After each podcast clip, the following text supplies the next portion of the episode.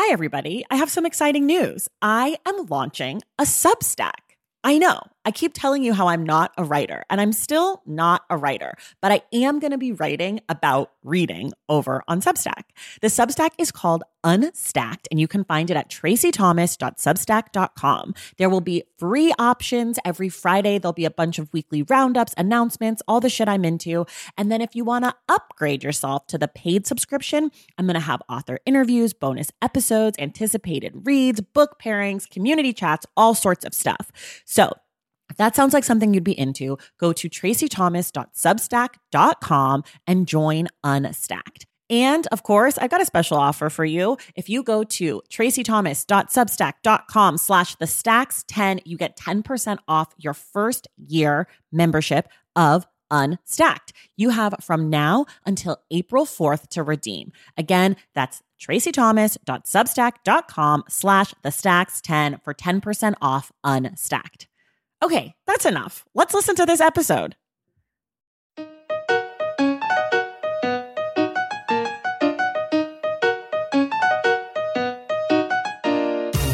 We're back with another episode of The Stacks. I'm your host, Tracy Thomas, and today we have author and feminist Rachel Overvoll. Rachel joins us to discuss her book, Finding Feminism, which tells of her upbringing as a fundamentalist evangelical Christian, her split from the church, and her personal journey towards feminism and empowerment. Before we get to Rachel, you know I have a few things to remind you about. First off, everything we talk about on today's show can be found in the show notes. Click that link, and that will take you to all the books, movies, actors, whatever we discussed today. You can also find links to our social media accounts and more in the show notes. If you love the stacks and you want to help support the work we do here, please consider joining us over on Patreon. Patreon is a website that allows listeners like you to help creators like me keep making content. The best part is you also earn perks like our virtual book club, voting for decisions that we make around here at the stacks, and a lot more. So if you want to join the stacks pack, head over to patreon.com slash the stacks. If you haven't done so yet, please leave the stacks a rating and a review wherever you get your podcasts. And maybe if you're feeling extra generous, tell a friend or 12 about us. By the way, if you're in the market for a book recommendation, let us help you. Email askingthestacks at gmail.com and we could give you a personalized on air suggestion from myself and one of our guests about what you should read next. Just send us your name and what you're looking for in a book. Be sure to include a few books you've loved or hated so we can find the perfect book for you. Email us at askingthestacks at gmail.com. Okay, now it's time for you to hear my conversation with Rachel Overvoll, author of Finding Feminism. All right, y'all, we are back today with another episode of The Stacks. Our guest today is Rachel Overvoll. Rachel is an educational technology sales representative. I guess that sounds so fancy.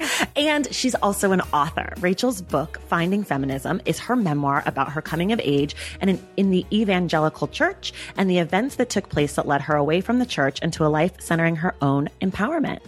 Rachel, welcome to the Stacks. Thank you so much, Tracy. I'm really excited to be here. I'm so excited you're here. We're going to just start kind of like, can you give us a little bit more information about yourself generally? Mm-hmm where are you from? Where are you now? Maybe fill in the blanks about how you got there. Yeah, so I grew up um, in Indiana, and that's where most of the book takes place. Uh, growing up in fundamentalist evangelical Christianity.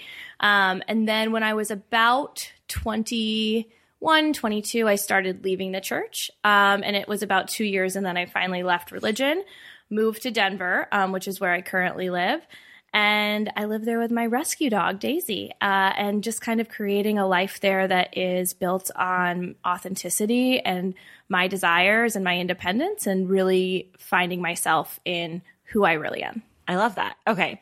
This maybe is a really basic question. Mm-hmm.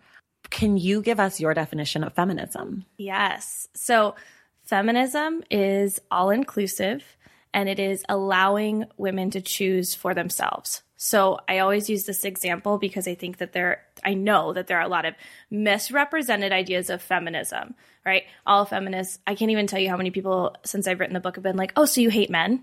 Like, that's, no. I hate that because that is honestly, I think that that's a way for people to diminish the work that women do. Like, it's such bullshit. Everybody know, like, n- there, ugh, people know better. Yes. They just say that because they want to be like, oh, you're an idiot, or like, let me make you feel small so that you can't continue on like with your message exactly. as I interrupt you to yell about No, that. no, no. It's not. It's not mansplaining because we're women. Right. Yeah. It's, we're just having a great We're conversation. having a conversation. so I've like come up with this kind of I don't know. We can discuss if it's good or not analogy. So when I explain it to people and they say like, "Oh, you hate men," no. Well, what does feminism mean? Okay, so to me, feminism means women choosing their own lives, their own desires outside of and regardless of external male and societal pressures. So, for instance, if there is a woman who has decided to be a stay at home mom, raise children, cook dinner every night. And she does that because she wants to and not because she feels like her husband's forcing her to or because like society is telling her to. That's feminism to her. She's choosing that and she's choosing to live her life. Same as if there's a woman that's a badass CEO of a company and is just crushing life, like that could be feminism too. Feminism is choosing your life and deciding how you're going to live it outside of pressures from men or pressures from society to make you feel small.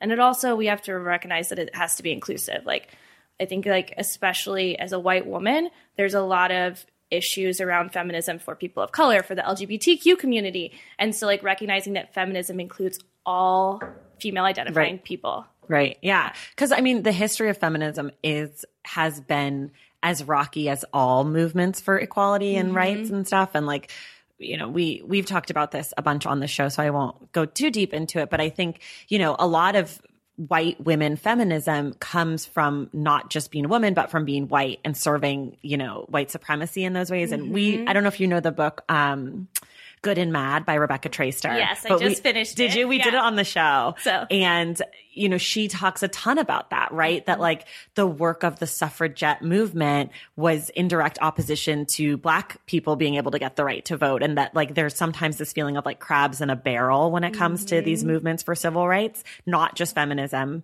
I'm not singling out feminism because I am a proud feminist too, but that, that these movements be just like it feels like there's not room at the table. So it's important to like remind everyone who's doing this work that there is enough room for trans women or trans men or mm-hmm. you know Asian men or you know anybody Right. at the table for feminism. If you're here to empower women and like work with women, then there's room for you and your struggle is is, is intersectional and is part of our struggle. Absolutely. And I think that it also like recognizes that we can't rise as women unless we help other people. So you have to use your privilege to help others. So like white men have to we Right. need to rally them to help us Right. to support feminism and white women we need to rally us to support women of color and we need to so Right. every person that has a totem pole on the privilege spectrum I guess or the privilege ladder needs to be using that to rally and lift other people up. Everyone can be a feminist. Everyone should be a feminist. It's literally just equality. Right, right. I'll I'll accept it. Okay, so I read your book. It's really lovely. It's one of those books for me. I was like, this book is so much about your story. Like I I could feel. I, I don't want to put words in your mouth, so I'm going to ask you: Why did you feel compelled to turn your story into a book? Yeah. So I started writing about almost three years ago now, two and a half, three years ago, as a therapy assignment. Okay. Um, my therapist and I were kind of getting into like religion and what I had experienced. And she was like, Have you ever considered that you've experienced a lot of trauma from religion? I'm like, No, I mean, I left it. And I kind of just thought, like, oh, I left and it doesn't affect me today. And she was like, I think we should dive into this. So we started diving into it. Um, and with that, I was just writing. She was like, just anytime you think of a story, just write it down. So I started doing that. So the book starts out with the Little Red Book, and that was actually the first story I remembered and wrote down. Um, and it's talking about this book that my mom gave me that was fo- focused on modesty and being pure, and how that was kind of like my step into feeling somewhat of oppression for the way I look. Then about it was last May that this happened, and my I had a close friend that passed away suddenly, like super healthy guy. We knew each other from the gym, just had a heart attack and passed away. Like just one of those freak things that you Yeah. have no idea that it's going to happen. And it really rattled me. Um, just thinking like we're the same age and this could happen. And what if I passed away? What would be left of my life? Like what would be my story that I told? I thought I don't I have a story to tell, but I haven't told it. And so that's when I decided to tell my story and started writing. I hired a writing coach because I am I will very adamantly claim I am an accidental author. I went to school for hospitality and tourism management. Got it. I I so I hired someone to teach me how to write, wrote the book, and then found a publisher and a publishing house and got published. And it was just it all happened really fast. So I decided last May I was going to write the book. By December, it was done, and I was published by April. So it was like a really fast year. Look at you. That's Yeah. so badass. That's like not very common, you know. No, a lot of people. So those of you who are writing your books, you could do it. and it was it was totally like right it was this is a story of the power of women connecting too of how i got this book so i'm in a women's group in denver and it's like a women entrepreneur group and um, i told one of the women in the group yeah i want to write this book i'm thinking about it i need to figure out where to go and she was like oh I have a friend in Arizona who just published a book. You should talk to her. I connected with her. And then she connected me eventually to her publisher, who by chance was wanting to publish a story of a woman leaving religion. Interesting. So That's so like meant to be type Mm-hmm. moment. I love it. I I have some okay, so there is an author, her name is R.O. Kwon. She just wrote a book last year called The Incendiaries, and she was in I can't I want to say she was evangelical Christian Mm-hmm. also, but I I don't I, I can't say for sure. But she was in like a very religious upbringing, was very religious. She left religion and I heard her speak and she talked about it how it was like kind of like a breakup that there was like this huge void in her life and she had chosen you know to leave religion it wasn't like I don't know, it wasn't forced upon her. It was her choice that she had made as an adult. Um, but she still talked about it like it was like this breakup and it was really hard for her. And she kind of had to fill this void in her life. And I'm curious if any of that resonates with you. And if so, what did you use to kind of fill that space as you were breaking up with religion? Oh, a hundred percent. Because especially in, and I'll, I'll kind of use a blanket term here and f- any fundamentalist religion, which is really what I grew up in, is it's separating you from the outside world, right? So you're only able to speak, to communicate, to work with, to surround yourself with, in my case, evangelical Christians. Everyone mm-hmm. else is a sinner. Everyone else is someone to convert. Everyone else is someone who might cause you to sin. So really, I spent my entire life hiding from the majority of the world. right.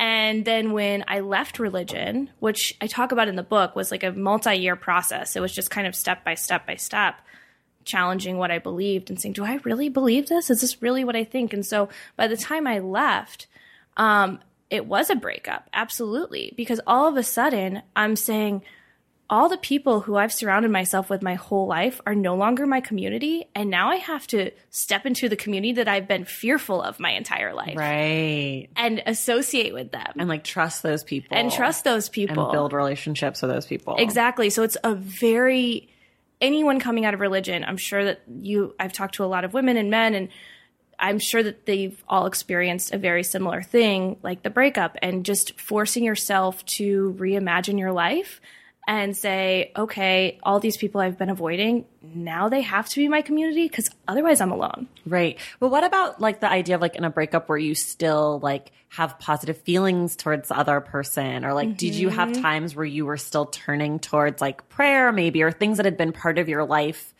that were almost like second nature for you? Like, were you still feeling like you were turning to those things as you were leaving or after you'd left or even now? Yeah, 'cause- I mean, because I think that and that's why it took so long to like really cut off. Um, so for a while, so I, I was in an abusive relationship with uh, an ex fiance, and I ended up breaking things off with him. I talk about this in the book. Yeah. So, um, and when that happened, the church I was involved in said like basically you you are not welcome to be a part of the church because you're not following God's plan. He's a godly man. You're not following God's plan. And so my exit was a little bit forced upon me, not as much as choosing. Um, so for a while, I still went to the church, but I didn't go to the Bible study where they had Right. told me, like, no, you can't, You can't come. basically. Um, and so then, Which just seems like so unchristian to me, right? Like, can't like really you're gonna tell people they can't go like study the Word of God or whatever the Bible. I'm not religious, so Yes. to bear with me. But, but no, it, it, it's like very non. Again, it's against what the Bible says. Right. Absolutely. Like if you study the Bible, and now I'm at a point in my life where I'm, I wouldn't say I'm religious. I would say I'm an annoying millennial that's spiritual. Got it. Quote unquote. Um, but yeah, so it's uh, so I like started leaving the church and as I left it was step by step. So I stopped going to church every Sunday and I would go like maybe once a month when I felt like I needed something. Right. And then I would, st- then I kind of like over a year stopped going altogether, but I would still pray. I would still read my Bible. I still held a lot of like very hateful uh, mindsets that the church had instilled in me. Then I would stop reading my Bible. Then I kind of stopped praying. And so it was just like Over time. very slow. It was a slow burn. and now you're spiritual. Yeah, I would say so. I there's something out there. I believe that. I don't know what it is, and I believe that if there is a God and a higher power, that He loves everybody, and there's not going to be some fiery pit that we're all going to be sent to if we don't honor Him. That's garbage in my mind. Okay, let me ask you. You said he and him. oh yeah, yes. I'm just curious. Oh yeah. I mean, she, they. yeah. God is a woman, as Sure. Ariana Grande said. Right. Uh, yeah, I'm just I don't curious. know. I don't. I I'm super not religious. I think sometimes like there's something like a, like a conductor of sorts, kind of like Fantasia. Like there's like something maybe going on. But then sometimes I'm like, there's no way. Like there just couldn't be. Right. But I don't. I've because I didn't really grow up super religious. I never had the thing where you like assigned a visual to God mm-hmm. or Jesus or whoever your person is. And so I'm always curious when people have that, like where that comes from, the pronoun or the skin color or Right. the size or like, you know, I've seen those like really like dreamy, like black Jesus or Right. like the like really wafy, like white Jesus. You Yeah. know, like I'm just so curious about how we ascribe human features to something that surprise we've never seen. no, that's such a good point because it, it kind of goes back to what I was saying earlier. Like there's still there's so much trauma to unpack from Right. religion, and there are things they still like subconsciously do and say, like assigning that God is a he just now naturally. Right. Like, do I really believe that? No, I don't really know. right. There's But it's something. just like second nature. It's second nature, and, And just that's what you're taught. exactly. And so there's a lot of things that are second nature from religion that I'm still breaking and still trying Right. to overcome. Do you read about religion, like other religions, world religions, Christianity, or is that still like kind of too much? Um, It's still too much for me at this point. I think because after I left, and and to like clarify too, I don't want anyone to think that I like hate religion or no, hate no. Christians. I don't think Like, anybody thinks that. No, it's just I grew up in really fundamentalist, oppressive Right. religion, and I. If you get joy and benefit out of religion, that's amazing. Right. It wasn't And also, like, I'm sure that plenty of the people around you are identify as religious Right. one way or the other, but fundamental religion is different than Completely. than like I go to church for Easter or whatever people Yeah, do, or exact- some somewhere in between. I guess there's things in between, too. right. Yeah. So it's it's a different concept. Do you think you ever would like study other religions? Do you think that that would be something that would interest you, or do you think that you're kind of like I feel like been there, I don't think need to? I would never. I'm never going to close myself off to saying like, Right. oh, I'll never go back to church or I'll never be involved in another religion. I will never be involved as heavily as I was, Right. where it was, you know, reading my Bible or your scripture, or your holy book every single day, multiple times, praying multiple times a day. Like that's never going to be where I go back to. Right. But maybe at someday, if I feel like I'm in a place where I need to find peace, maybe I will search out peace and another religion or another God or something. I can't, Yeah. I don't think it's closed off. It's mm-hmm. just not right now. Got it. So one of the things that you talk about in your book is this rush to believe men and doubt women. And that comes up like a lot in your book. So I'm assuming that is something that's come up a lot in your life.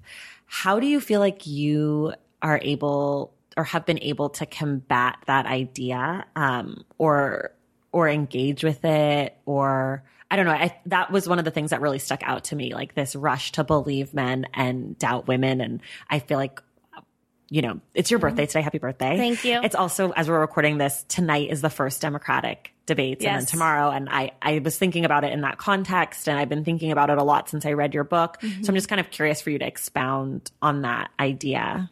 Yeah. It's something that still is part of me that I'm trying to overcome. I mean, Yeah. it was so ingrained in me. I've only, I mean, I'm 28. I've only been out of religion for maybe, let's say, when I actually cut off, totally wasn't going like six years. And so it's 22 years of indoctrination that you're trying to Right. break in six Right. years.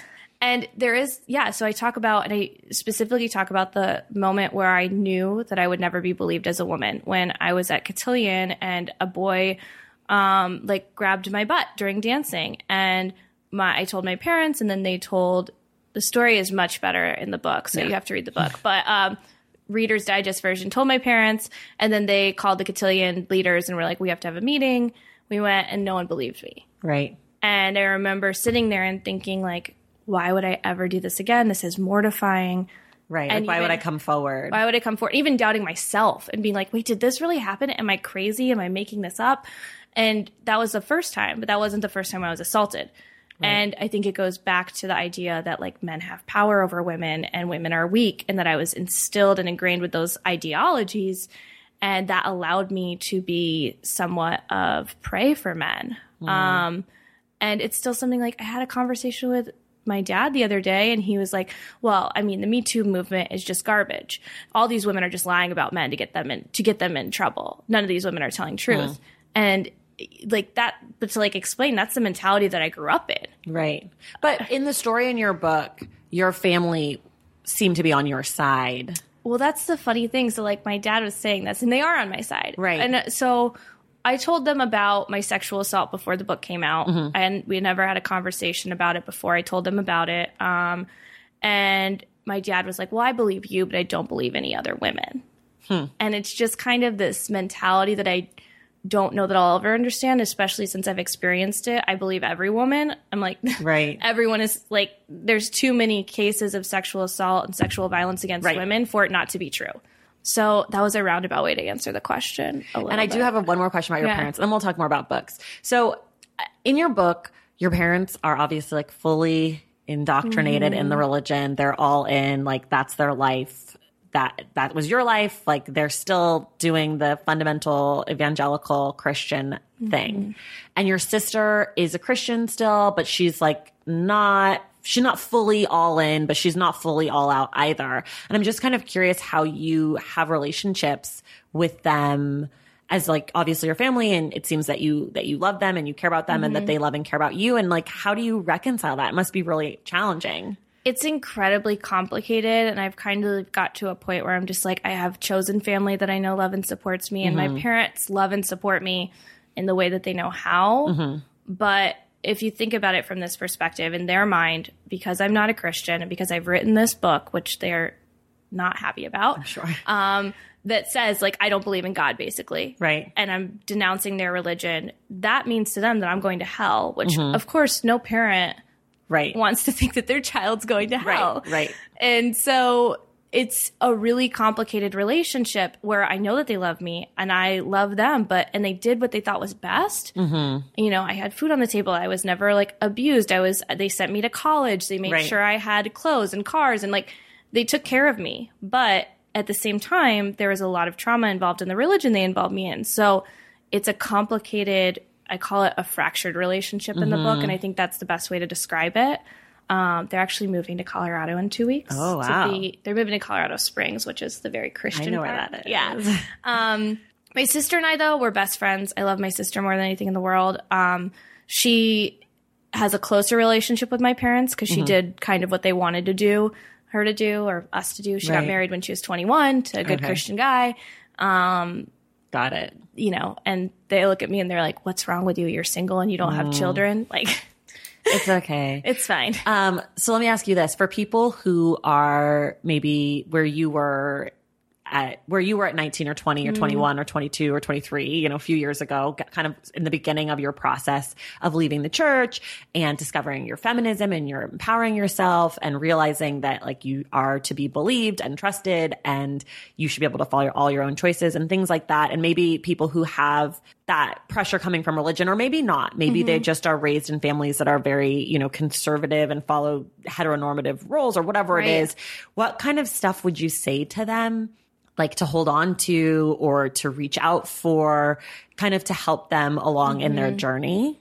The first thing I would say is 150% therapy. Okay. I tell everyone find a good therapist, go to therapy.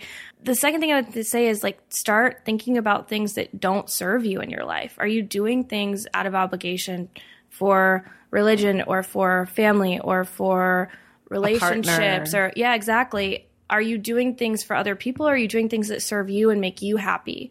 Because the only way to like truly live a happy life is to be authentically yourself and choose for yourself. So I would say, and also like know that it's a long process and a long journey. You're not going to wake up one day and be like, now I'm authentically myself and I chose everything that's great and Right. I'm just creating And I'm my- a feminist and I'm perfect. Exactly. And now everything's awesome. Like it Right. takes a really long time. So don't get overwhelmed with the process. Start choosing, like, I chose small things at first. Like, okay, I'm going to, like, I worked on leaving religion and kind of changing a lot of those, uh, I would say, like, patriarchal mindsets for a while. And then the last three years, I've really been working on, like, body positivity and self love and self worth work. And so know that it takes a long time to overcome indoctrination of any type and Right. negative mentalities. So be patient and feel your and find people that can be on your team. Like mm. cultivate a team and say like, "Hey, this is what I'm working towards," and ask people to help you. Right.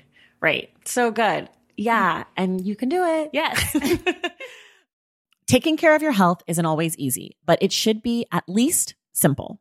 That's why for the last three plus years, I have been drinking AG1 every day, no exceptions. It's just one scoop mixed in water once a day, every day, and it makes me feel nourished and strong enough to tackle whatever else might come my way.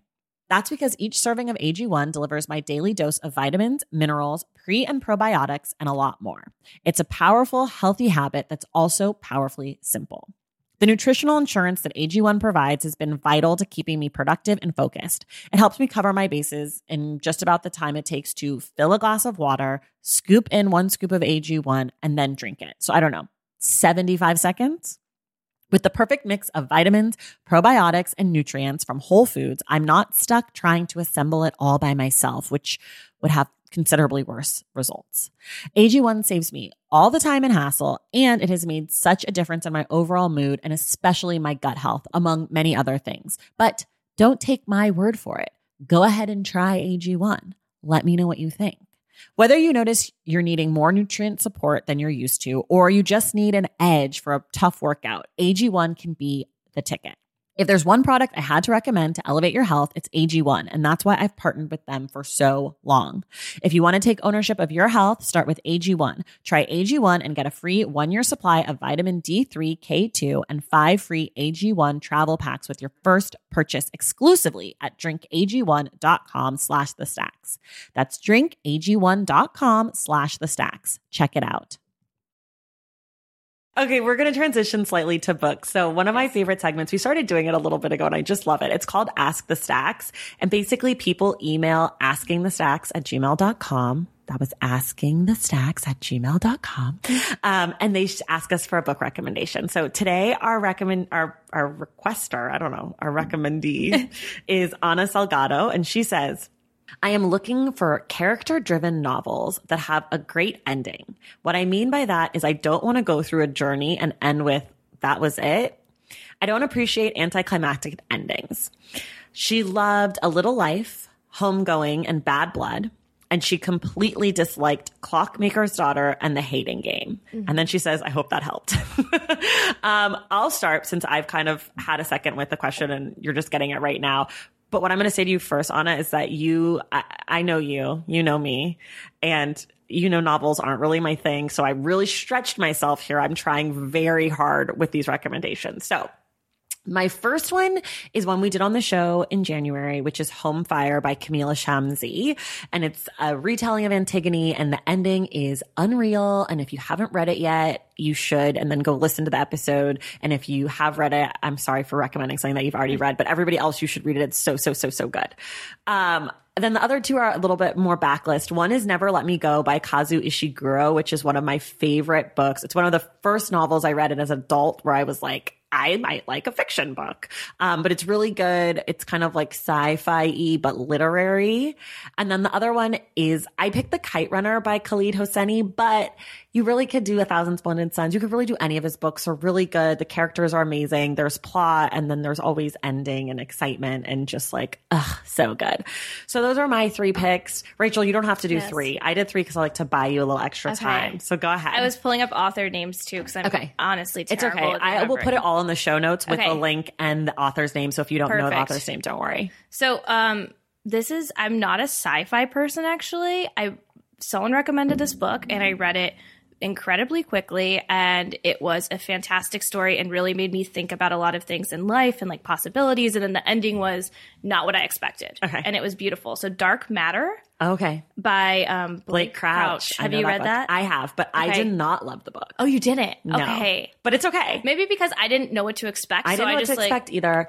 Okay. But uh, most people love the book. I think I'm like the one person who was like, that's okay. but it is the ending is not what you're expecting. It's not. and it it is. It, there's a good payoff at the end for sure. Okay, and then I also like I just shat on your book. I'm so sorry. no, That no, it's so fine. No, What about like, us? I'm. I mean, I might not like books that you like later. Fine. We're gonna find gonna out. Find out We're gonna we get to know each other. Yeah, I can't wait. And then this is like a. It's kind of like trigger warning, like some violence and stuff. But Pretty Girls by Karin Slaughter. I loved that. I don't book. know that. Um, it is. It's not. It's hard to tell about it without Okay, giving we anything won't away. give it away. But Pretty Girls. by Karin Slaughter. Actually, if anyone does audiobooks, the audiobook for this is really good. The narrator is great. Amazing. So I listened to it on audiobook and I loved it. Okay. Now we're going to talk about Rachel's favorite book. She's taking off her jacket. I'm getting We're getting ready. We're going to go straight to the questionnaire. You guys know the first questions always two books you love, one book you hate. Okay, two books I love. Um, this is this one of them is pretty basic, and you can judge me for this. Okay. But it was the first book that ever got me actually interested and excited about reading a character development. I can't wait. The Great Gatsby. Okay. It's my favorite just because I remember reading it, and like I was never really a reader until senior year of col- uh, high school. Okay. And I had an amazing teacher, and I read this book, and we just dove into the characters and the plot and like all of the facets of it. And I remember reading this book and just feeling like, oh, reading makes sense now, and I love literature, and I couldn't get enough. Did you ever go back and reread it? I did, did. recently last summer, and I was like, this book is incredibly problematic. um, so that would be one of my favorite ones. And then also, I talk about this book in my book, but it was life changing for me. Um, and it's The Purity Myth by Jessica Valenti. And honestly, any of her books are phenomenal. Read them all, or her articles. She's, I have the biggest girl crush on her. Have you ever reached out to her? Yeah, I gave, I sent her a copy of my book. Oh, how nice. I love Yes. that. That's so good. So, okay, what about a book you hate? okay, so this is where you might disagree. Have you read The Power? No. I just tried to read it. I tried to read it for a year. Is I that kept the thinking- book that was like a movie? No, it hasn't come out as a movie yet, but um Margaret Atwood endorsed it. So basically Okay. she was like, This is the handmaiden's Oh, yes, tale yes, yes. of- The red, the red Yes. cover. Okay. and everyone kept saying Alderman or something. Is that who wrote Naomi Aldman or something? Yes. Yes. I have not read it. You're right. I think that's who it is. Um and I could not I just kept trying to get into it and finally I was like, I'm not gonna waste my time anymore. I can't get into this book. I read half for of it. I don't like it.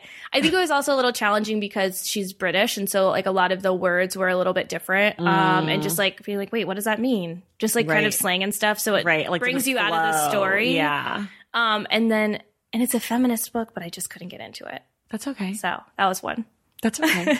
um, what about of the last like great book you read? Um, the last great book that I read was probably The Mastery of Love. Oh, That talk book about is it. phenomenal. Um, it's by a Buddhist monk. Okay. forget, Miguel. I'm totally Okay, blanking. It's fine. We'll name. show notes. We'll show notes. We'll find it. Yeah. Um, and it's basically it's pretty short. He has a couple other books, and it's basically about once how in your life there's no way to love anyone else until you love yourself, Mm. and it details like through beautiful imagery and stories of like how do you love yourself what does it mean when you love yourself if you're not loving yourself in this way how can you love your family or love a partner Mm. and it changed my life it's amazing um Ooh. it's one of those books where you can read like a chapter and you have to sit down and just kind of sit in it. It's, you cannot speed read this. It's like, Mm-hmm. Right. I'm going to read a chapter and sit in this and journal and then come back to it. Okay, got it, got it. I love that. What are you reading right now? I'm reading When Things Fall Apart Okay. And it's phenomenal. So, um, a few weeks before my book came out, I Mm-hmm. went through a bad breakup. Oh, yes. how fun. So super fun. Like, oh, I don't love you anymore and you have to find a new apartment tomorrow. Oh, Yeah. was so that was that was charming, especially when like, oh, I'm my Also, book my is book's coming out. Coming out in three weeks. So my friend Claire recommended this book, When Things Fall Apart by Pema Chodron. She's Mm-hmm. a she's also a Buddhist monk. This book is phenomenal. It's basically about how do you deal with life when things don't go your way. And it's not just like breakups, it could be anything. Like you could it's It is so, and one of the things I'm really learning about it is that everything in life is impermeable. So how are we going to deal with it? Like nothing lasts forever. So Mm. Yeah. how do you sit in it? And another thing that they really, she really talks about is sitting in your emotions and not ignoring them. So when you're feeling sad, sit in your sadness, experience it. Don't push it away. When you're feeling lonely, like sit in it. That's so good. So I it's love that. Beautiful. I love that. I need that right now. Yes, I highly recommend it. Another one where it's a slow burn. You read like one chapter and you're Okay. like, okay, now I need to reevaluate life, and then I'll come back. Okay, that's good. Do you ever read multiple books at a time? Um, so I do normally. So like, um, for the I was reading Miracle Creek for this. which we're going to talk about next week. Yes, And just so you know, right now, while you're listening to this, we're going to spoil the shit out of that book. So if you haven't read it yet, you have a week to read it because we're going to go all in. I'm going to talk about every little detail. So read it, read it, read it. and it's a quick read, so you can. And read it's it good. It's good. it I, it's fiction that I like. So that's like a stamp of, that's like the stack stamp of approval. Anyway, so you're reading Miracle Creek along with, Along with so normally what I'll do is I'll read um like a fiction at night to fall Okay. asleep. That Okay. helps me fall asleep, and I've like super bad anxiety, so it kind of just helps calm me down. Yeah. Or I'll listen to an Audible book and put on a timer, and I'm not getting paid by Audible. um, I'll listen to Audible book and put on like a 15 minute timer at night. So normally novel Uh-huh. at night, and then in the morning I'll read like a. I don't like the word self help book, but something Okay. like The Mastery of Love, or Yeah. you know, when things fall apart. Or I'm reading another one by Maxie McCoy right now called "You're Not Lost." okay. Um, and so I'll read that in the morning to start my day. So that's Right. kind of been my routine. Um, as of like kind of, you know, after you go through a breakup, you have to reset your life Yeah. and you're figuring it out. So this has been a new routine I've set since getting into my new apartment. It's been every morning I wake up, I don't look at my phone, I don't check my email. Good Girl. I go to my couch, make a cup of coffee, lay with my dog, and mm-hmm. read for 30 minutes and read some type of nonfiction. Got it. That's so good. That's the hard, my hardest thing is not looking at my phone. It's so hard. It's so hard. I cannot do it. But I have started actually, and since I have such a hard time doing it, I've started going to my phone and like reading these like morning affirmations on my phone. So like I'm on my phone, but I'm more intentional with what I'm doing. Like it's the first thing I do. So I don't go to Instagram. I like go and read about Yeah. like my brain developing or whatever. I don't know. I love it. No, it's so it- helpful. I should just go straight to my book. I don't know. It's well, I uh, and I will preface like I work from home. Mm. I have uh, emails when you work from home. It's just in your face all the time. Yeah. So that was a big reason why I was like, I can't get on my phone because I start looking at emails and I start thinking about all the things I have to get done today or all Mm. the meetings I have, and then I don't ever carve out time to take care of myself. right. So I've made it a big priority. Okay, I'm Right. spending 30 minutes in the morning taking care of myself, drinking a cup of Do coffee. you set a timer? No, I normally set like a page limit. Okay. So that'll be what I'll do. Like, I'm going to read this chapter and that chapter. I'm going to read. Okay. Yeah. Got it. That's good. That's so good. Um, that's kind of like I was going to ask you what your like reading ideal reading setup, but that's probably That, well, also go a ahead. beach. a beach. Uh, okay. I love, I am a beach bitch. Okay. Like, I love going to the beach and I live in Colorado, I know. So, Okay. but whenever I have the opportunity to go to the beach and just, I would love to do nothing more than to lay all day long on the beach, drink margaritas, and read books and not Mm. Okay. talk to a single soul. Will you, if you're on the beach, will you change your reading? Like, will you do like a quote unquote beach read, or are you of- on team? Anything you read at the beach is a beach read. anything I read at the beach is a beach read. Okay. So, like for instance, last time I went on a, like a big beach trip, I went to Belize Okay. and I read um, "Sex Object" by Jessica Valenti. Okay. not a beach read. Got it. Um, and then also, um, gosh, I'm totally blanking on the name, and I really loved it.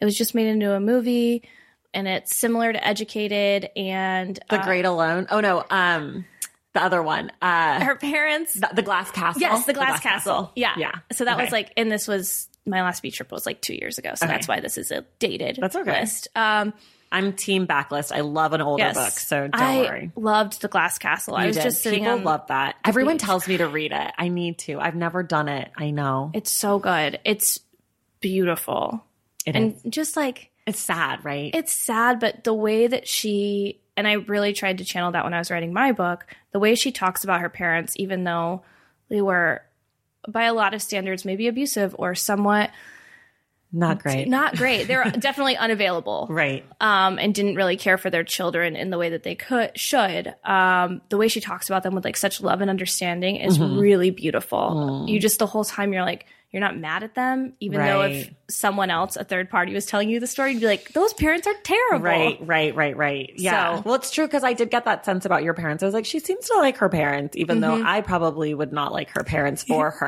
Mm-hmm. Right. You know, like as a bystander. Yeah. Um, what are some books that are maybe like on your to be read list you're looking forward Yes. to? Okay, so I just ordered Pure, Okay. which is a woman. Um, once again, bad at authors. Um, and she left evangelical Christianity, and she was just on NPR. So I Oh, listened to her talk on NPR, and I was like, "Oh, I need to read this book."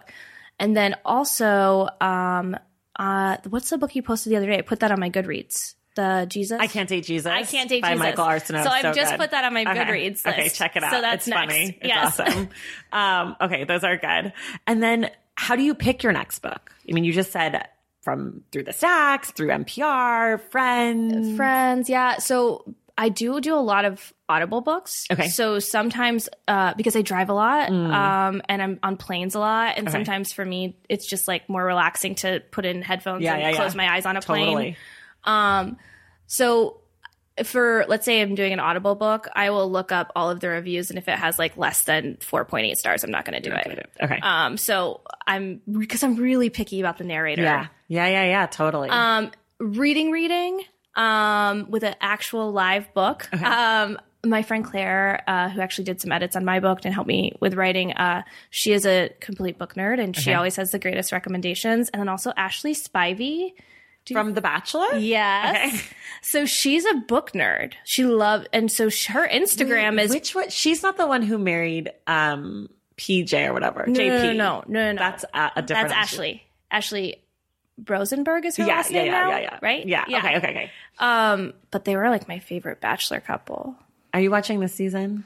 Um, a little bit, yes. Oh my god, I'm so I into it. I haven't watched this week's, Okay. so I watched last week's. this week's is hot. There's a lot of straddle makeout sessions. Okay, I'm ready. This is my mom be. was here and I was like watching it and she's like my mom's like reading her book like protect because she like hates the show but Uh-huh. she always is like I can't believe you watch this and I finally was like can you just leave me alone about it I watch it and I love it and I don't need all the judgment Right. so she's like sitting on the couch and she's like looks up from her like readers and she's like how many people is she dating? Because Ash or not Ashley, Hannah is like straddling Yes. this guy, like hardcore makeout. When you guys hear this episode, if you're bachelor people, I'm talking about the episode in Riga, Latvia. That's the one we're mm-hmm. talking about where there's lots of making out. There's also drama. oh, I can't wait. This season has been so good. Anyways, Ashley Spivey. Go ahead. Oh yeah. So Ashley, no, I'm now I'm really excited because trash TV is like my guilty I mean, pleasure. I just love The Bachelorette. I just love Tyler, Tyler C. He is mm-hmm. so hot. so cute. Oh my God. He's such a babe. He's hot. I'm all in. Don't tell Mr. Stacks, but I'm Yeah. all in to Tyler C. It's so funny because a lot of the bachelor people live in Denver and I see them all the time. Like I saw Chase the other day, like walking down the street. I was like, Mm. hi. And then Ben Higgins, we actually went to college together. Really? He was in, He's super Christian. he's super, this is the funny thing. He was in the Bible study with my ex fiance. So we so know he's each like other. in that group. he's in that type of Christianity. Whoa. Sorry. I hope Ben. Sorry, Ben. Well, no, we knew he was like a super big Christian. Yeah, he is. Because do you remember? This is like the biggest tangent, and I don't even care. Do you remember when Sean Lowe was on Emily Maynard season? Yes. And Sean Lowe was very Christian. Yes. And then he became the Bachelor, and so everybody on his season had to be really Christian. So what ended up happening is that all the contestants for like basically up until Kaitlyn ended up being super Christian Mm-hmm. because they had to be like that was like obviously one of the things that they said you need to be super Christian. And Ben Higgins was on Kaitlyn's season, but I think that they had cast so many like super duper all in Christians that they were like, this guy's cute, he'll be great. And then he ended up being the bachelor, so then it went back Yeah. to being super Christian. And then Kaitlyn Bristowe was here and she's like, I'm ready to fuck shit up. Yeah, she's like, I'm having sex with everybody. Yeah. But like Hannah is Christian and she talks about it a lot, but like Yeah. she also talks about having sexy time and I am here for it. I love it. I like her. And this is not a bachelor podcast, but I love it. Um, I love her. Um, just her attitude. She's kind of just like zero fucks. Yeah, she She's gives cool. pretty much close to zero fucks. Yeah. But then sometimes she'll come in and be like, I asked I asked Jesus for a verse and he laid this verse on my heart. And I'm like, bitch, you're about to go straddle Pilot P, Right. and you're talking about Jesus laying a verse on your heart. Oh, is she I'm straddling. Pilot P? She's straddling everyone in Latvia. Pilot P is They're smoking. smoking. Yeah. But I'm more of a Tyler girl myself. Okay. Pilot Pete's a little too precious for me. That's fair. He'll, he'll make a lovely husband to her if he Mm-hmm. wins. And he, he almost might make a good bachelor. I would just rather see a season of Tyler being the bachelor and like being hot. Mm. Yeah. And like doing his Tyler thing. I love that. I'm all in for I'm in. He's gonna Okay. win. Truly, we have taken this podcast to a completely different place, and I'm not sorry about it. But Ashley Spivey, to bring Oh, it yes. back, no, she's amazing. So I highly recommend following her on Okay. Instagram. Her Instagram is like, so I did follow her since The Bachelor because Okay. I've been a Bachelor fan since Trista and Ryan. I've watched every single season. Amazing. Yeah. All in. All in. Um, and it's funny you mentioned Sean Lowe's season because I was home for college that season and my dad sat and watched every episode with Oh my me. God. And he got really into it. Really? He was like, so probably because Sean's Christian. he's so Christian. Well, they're expecting their third child. They I just know. announced. Super cute. so Ashley Spivey on her Instagram basically just talks about books. So she doesn't Oh. really she does do some bachelor things. She's also like a pretty big, uh, cool like social justice advocate. Okay. Um, but she reads avidly and then just does book reports kind of. It's like I like this book, I didn't like this. So Okay. And she, you like the book she reads. I like um her recommendations. Okay. So because she'll she gives a really good detailed recommendation, so I Uh-huh. can decide from the recommendation even if, I'm- she liked right. it, will I will I not like it. I think Viviana also posts a lot about books. Do you Oh remember really? her? Yeah. No, I don't follow her though. Oh, I don't either, but I feel like I've seen her a few times post Okay. about things. Okay. Truly gone far, far away. Okay. Speaking of recommendations, what's a book that you like to recommend to people? so I'm going to go back to the Mastery of Love because I do think everyone should read that. Okay. And and the Bible. Okay. No, I'm just kidding. um, Hard no. pass for me. Yeah, no, just kidding on that one. Uh, the Mastery of Love is phenomenal. And then I always, anyone that's like trying to get into feminism or interested in reading more about feminism, I'm like anything Jessica Valenti writes, read it. Any Uh-huh. Of her articles, any of her books, The Purity Myth, Sex Object. She's a phenomenal writer and Okay. just a brilliant feminist. Okay. I've never read her, so I'm going to have to do that. Yes. Do you set reading goals for yourself? Um, so I normally do. Last year I didn't because I was working full time and writing the book, and so it was kind of just like I didn't read anything last year. I was Mm-hmm. Okay. a terrible reader. It's okay. But this year I've set quite a few goals, but it's not necessarily like number of books. Okay. Mm-hmm. I make a list on Goodreads of what I want to read, and Okay. then I do that. So it's So you'll like set like a huge TBR for yourself for the year. And try Exactly. to go through. exactly Got it. I don't want to put I don't like putting pressure on myself because I'm super type A and so if I Got it. do it. makes reading not enjoyable Yes. And I'm just like I have to read 50 books this year da, da, da, da, da. Yeah. instead of just sitting and being like I'm really enjoying this book or I'm going to take my time especially if I'm reading any type of like personal development book where it might take a lot longer to get through Um, Right. I'm going through that right now. I set a really insane reading goal for myself this year, and now I'm halfway there, and I'm like, I have to finish, but I just want to be done with it. Yeah. And I can't wait next year to be like, I'm going to read three books next year. yes you can't do that you know, I'm going to finish this year because I'm ahead of schedule. So I'm like, I'm going to do it. But how many books A hundred. That's amazing Yeah. It's good. I mean, I'm going to do it. I'm going to do it, but I feel like Mm-hmm. I'm not reading in the way that I want to be reading because I'm like sometimes picking books that I know are a little bit smaller Mm-hmm. or I'm picking books that I know are going to be easier to read. I don't know. It's my own. I'm too type A for this shit. I should have known better. But anyway. yes no it's so true if you're type A and you set a goal it's really hard to enjoy it Right. And like I'm reading things that I really like, but I'm also not reading things that I like. I haven't read as much stuff that I love this year, and that makes me sad. But I'm reading good stuff and I'm reading more diversely, not by author, but by like genre and like style. Like, cause I really like nonfiction and I've been trying to read more fiction. Though Yes. feels silly. Um, are there things you wish were different about your reading life? Um, I wish I carved out more time to read. Mm. Um, it's been yeah, just like writing the book, I got off on a really just kind of a year of a bad schedule and Mm-hmm. didn't really read that much. And so now I'm trying to kickstart it. Like I think last year I might have read four books, like not very many. so this year I've read twelve so far. I'm that's pretty good. proud of that. That's good. Um, and then I would love to finish the year at like forty. That'd be really good. because I have quite a few. I'm I have like four that I'm in the middle of. Yeah. So well, that's the other thing. Like, if you read, I only read pretty much one book at a time. Mm, but if you read a lot at a time, you feel really behind. And then at the end of the month, it's like, boom, I read ten books. But uh, like at the beginning of the month, you're like, I haven't read anything. Well, then I never know what to count because I count Audible books sometimes, and sometimes I don't. Like, how many physical books have I read? Twelve. How many books have I listened to total? I've listened to like and read thirty-five. you should So- definitely count Audible books. Okay. Those count. People, I know people say that it People say doesn't, it doesn't count. but it does count. Because like, what if you were like visual, visually Yeah. impaired or something? You're saying those people aren't reading because they're listening, like that's some ableist bullshit. So Exactly. Count your books. Okay. If you're consuming the book, you're consuming the book. I read somewhere, and I can't remember where, so I can't cite it, Mm-hmm. but I read somewhere that people miss as much reading a book on on average Uh-huh. in general, and you know, general general. And They miss as much reading a physical book or an ebook as they do listening to a book. Because Mm. I've heard a lot of people be like, "Oh, well, I miss that when they listen," but the same kind of like amount of reading retention is Yeah. the same whether you're listening or reading with your eyes. and it's just a way for me to keep reading without ha- like when I'm driving and when I'm on You planes and when definitely should count those books. Okay. Don't let people make you feel bad Thank about you. your reading. Well, I'm counting those. Count those books, girl. Um, let's see. What's the last book that made you laugh?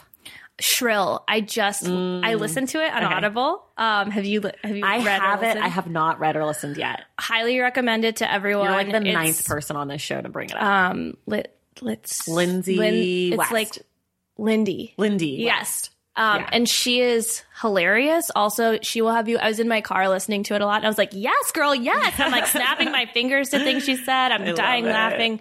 Also, like cried a few times because there's some hard truths there, Mm. but it's for everybody to read. Okay. It's so good. What about the last book that made you cry? Not Shrill. Um, well, Miracle Creek. Oh. I, I finished it last night and I was crying. Oh, At the- ooh, at okay, the- can't wait. Don't, don't, don't, don't, at the don't, don't, don't, don't, don't, ending. don't. What was the last book that made you angry?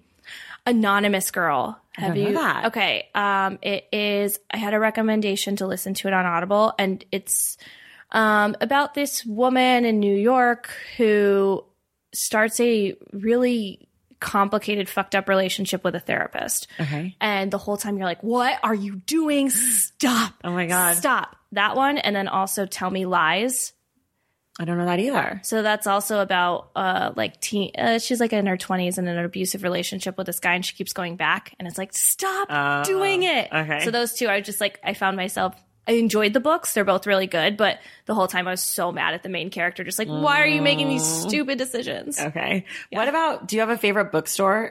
Yeah. So in Denver, the Tattered Cover. The Tattered Cover. I feel like I've heard of that. Um, it's really beautiful. There's the big ones downtown, and it's just like this gorgeous old store. And then Mm. this is basic, but Powell's in of course. yeah, I mean, Powell's. I was there two year, two and a year, two years ago for a marathon, and I think I spent like five hours after the marathon in Powell's. And my ex at the time was like, "Can we leave yet?" And I was like, "No, No, I just ran a marathon. Leave me alone. right. I haven't gone up to the old books yet. The Are you a books. music runner or are you a book runner? Uh, I I do podcasts. Okay. when I Podcast when you run. run. Um, but it has to be a podcast that's like pretty upbeat. Got it. And then um, I did run. Surprisingly, the only book I ever run to is Educated. I Hmm, ran to that because I was yeah, you were like, I need to run away from this terrible, right. these terrible Um, people. Yes.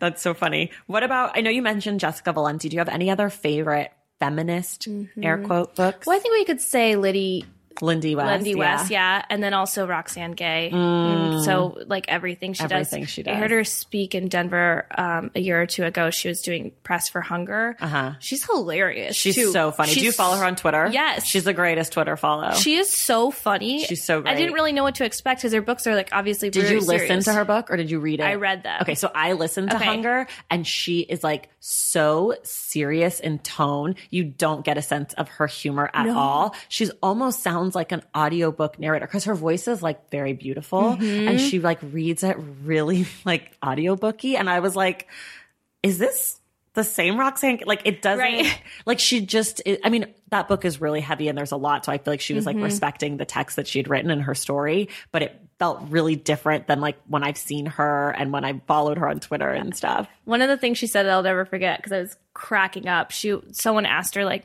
"So do you?" Because she like she grew up somewhat religious too. Mm-hmm. Sorry. Um, and when she someone did a Q and they were like, "Are you? Do you believe in God?" And this was right when um, Beyonce just had twins, and she goes, "Yes, I believe in God." And she just gave birth to two beautiful twins, and I was like, "Yes, Beyonce, is God." That's right. That's right. Um, okay, I love those. Those are great feminist book author suggestions. Are there any books that you feel embarrassed about having read? Yeah, um, all of the Twilight books, also all of the Fifty Shades of Grey books. That's always my answer. Fifty Shades. Fifty, like it's so embarrassing, but I I know, remember but I was like really into them. I was so into them. and now I look back, I'm like, this is incredibly problematic. This is abusive. Sure. This is not okay.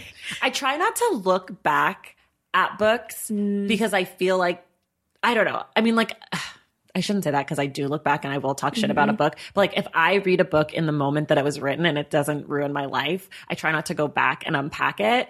But if I read something after the fact, like I'm considering re- reading Little Women for the first time. Oh. But I've heard it's really problematic. And I'm kind of like, I just really love the movie and I kind of want to be okay with Marmee just like telling them to be sweet girls and like do horrible heteronormative things and not be their own people. But they kind of are. And like Jo's like a writer and she's, you know, I don't know. Yeah. But like, it's like hard to find the balance between reading something and enjoying it and then, especially fiction, Mm-hmm. and then reading something and like tearing it apart because you recognize all the problems and like finding the balance between those t- things I think is really hard. Wait, that's such a good. I love that. I'm gonna carry that with me because, yeah, I mean, d- at the time, did I love reading the Twilight books and the Fifty Shades of books? Yes. I mean, Twilight came out, I think, when I was in college. I was in like when they ended. I think I was in college, and then Fifty Shades was also when I was in college. And I remember just like eating this up, especially Yeah. because I'm pretty sure I started reading Fifty Shades when I was still like in the church, if I Oh. remember this correctly. How naughty of you. I know, and I remember being like, "What is this? This What is, this amazing." sinful, delicious. yes. Do you have any favorite books that were assigned in school besides Great Gatsby? Yes. So that same teacher, he was a huge Kurt Vonnegut fan. Okay. Um, and so he, after Great Gatsby, we read uh, like four other Kurt Vonnegut Oh my gosh. books, and I like him and the way that we studied the books. Those were, I mean, yeah. What do we? There were. I can't remember all. I think the, that all the Cat's Cradle, the Cat's? Cradle, and then the um Slaughterhouse Five. Slaughterhouse That's the one I've Five, and um two other ones that I, can't but remember. they were all they were really it was just kind of like once again opened my eyes to like literature and literary references and how much you can I guess really how much you can unpack in a book Mm-hmm. and how much can be stored secretly within a book that you Right. can bring to life. Right. So that was I like yeah. that. What would you assign in school? I would assign let's I would assign The Hate You Give. I think everyone needs to read that book. Interesting. That's you- not one of my favorites. Okay. I like it. I appreciate the book. Mm-hmm. I don't love YA. And I think like for me as a woman of color, a black woman, Mm-hmm. Yeah. I think that the book is like and it's written by a black woman. So Yeah. I'm not shitting on Angie Thomas because I think the book is a huge service. But like for me, I was kind of like, this really simplifies it. And so I didn't love Mm. it. But I also read it as an adult woman without children. So like I wasn't thinking of it through the lens of YA. Yeah. Do you know what I mean? So like I recognize that my reading of it came from not the place I'm not the ta- target audience by any means. But so I didn't love it. I liked it. I read it in 2 days. It goes by so quick. It does. And I think that for a lot of people there's a lot to get out of it. But for me I was kind of like I should have just read a book about you know, mass incarceration Right. and just like gone on with my day. Well, I love that you said it was super simple because I think that's why I, Yeah. I, as a white woman, I was like, this is. I mean, obviously, I know all. You know, I know this. These things are existing, right? Right. Police brutality and injustices based on skin color is incredibly prominent, unfortunately, in our country and Right. around the world. But I read it and I was like, this is like a really approachable book for mm-hmm. People who don't understand that. Yeah. I that's what I think. That's I- what. Yeah, I- totally. That's that's kind of how I thought it. And actually, like my parent, I gave it to my parents and they read it. and they liked it? They Didn't took hate it? some things away from it that were good. Okay, that's good. so good. they took That's- some nuggets, and my mom, yeah. my I- mom talked to me, and I was like, "Well," and I so I think that it's an approachable book, especially like for students. Like, Yeah, I agree. I don't think Yeah. like to me, I wouldn't say that it's a book that everybody has to read, but I would say that there's a lot of people who could get a lot out of it. And I Mm-hmm. think like especially it I think that like there's a lot for white people, especially white people who live in communities with many other white people in smaller cities or in places like Denver or Portland where it is super white, Mm-hmm. Yeah. even in major US cities. Like I think there's a lot to get from it. For me, I was kind of like, I know this already and I appreciate it, but like I totally. it. No, So- that makes sense. but it's a, I, it's a, I recognize that it's a well written book, and like I recognize that it's, it's not. My critique has very little to do with the book and more to do with me, and just being like, eh, Right, because you you're like, I understand all of this. yeah, Like, Mm-hmm. exactly. Because I love nonfiction and I read a lot of stuff about it anyway. So it was kind of like if I had read this when I was Yeah. younger or whatever. I don't know. And then also Kwame Alexander. He is. do you have you read any? I've of his never books? read him, but I did see him. He was here in LA. He's a brilliant speaker. He's so great. It was him and Nikki Giovanni together. Stop. It was unreal. And he like he's a beast. He goes, I mean, YA authors and children authors, what Mm-hmm. they do that's so amazing that other authors don't do is they do their book tours and in the day they go to like two or 3 schools and then at night they go to a bookstore. Mm-hmm. Right. And it's like they're doing four stops a day and a regular author, no offense, regular authors or literary authors or whatever, adult authors, they just go one place Yeah. every few days. I'm like, so he was amazing. Did he talk about like how he only uses prose? Um. Well, I, no, he was writing Or first. um, so two of his I should I should backtrack. His Okay. two most famous books, Yeah. um, the crossover and then the baseball one. And I'm totally blanking on the name. Yeah, I can't remember the name of it. They're all they're all in different sports, Right. Um, are in prose. okay, and this verse. book So- that he was doing was his new book, Swing Time, maybe or something. Yes. I can't remember. That's not what it's called. I something like read that. it. Mm-hmm. But it was in verse, so it was talking a lot about verse. Yeah, and it's so he is just a phenomenal man, and he basically like believes that students should be taught poetry at a young age, and Mm-hmm. like and teaches. He goes into schools too and teaches teachers how to teach. Yeah. about poetry. Oh, he's so great. Well, so his teacher when he was in college was Nikki Giovanni. So she was like they were in conversation. It was amazing, but it makes sense I why he's so. Mm-hmm. powerful, like power, like such a powerful advocate for poetry. If your teacher is Nikki Giovanni, um, okay, I feel like we have to wrap it up. Sorry. Though I'm no, no, don't, don't be sorry. I can do this for hours, but I feel like some people want to listen to other podcasts like the Lady Gang or something. Maybe, yeah. which Rachel is on. So Yeah. go listen to her there. I, what when did that does that episode It's gonna drop? Come you know? out like uh, I just said April. What what am I thinking? Um, August? it's coming out July 26th. Oh, and you're going to be on this show will be July. So you'll this will be out before. Perfect. Yeah. So- So, listen to the Lady Gang. We did a I did a mini episode with Keltie and Becca, and it was Oh, super fun. And Awesome. Which this is like a lot of scheduling that no one cares about. I may cut this. We'll see. Put it in your iPhone. yeah, schedule Rachel now. Okay. I steal this one from the New York Times. I love it. If you could require the president of the United States to read one book, and the assumption is that he would be able to read it and understand it, what would that book be? Gosh, um, I know. I thought about this a lot. I was Okay. like, my book? No. Um, a science textbook? I don't Okay. know. Maybe just a book explaining how the female body actually works. Right, like, right, maybe right. a book talking about consent. Sure. So, like a lot. There's a lot of options. Yeah, uh, probably we should all be feminists. That Okay. book. It's short. He could probably comprehend it. Mm-hmm. It's it's small words. Small. It's a tiny book. I read Um, it. It's and good. who? It's um Chimamanda Ngozi yes. Adichie. Yeah. I also the same day I heard Kwame. She was speaking and she's amazing. she's so amazing. But yeah, so we should all be feminists. Okay, I'll accept that. That's a good answer. Um, okay, that's it for us today. Like I mentioned, we're going to be back next week discussing Miracle Creek by Angie Kim, which is our Stacks Book Club pick. We're going to spoil it. It's like courtroom drama, thriller, mm-hmm. kind of who done it book. And let me just say this. It's really good. And again, we're going to spoil it. So I don't want to get any messages about how I spoiled it and you didn't know.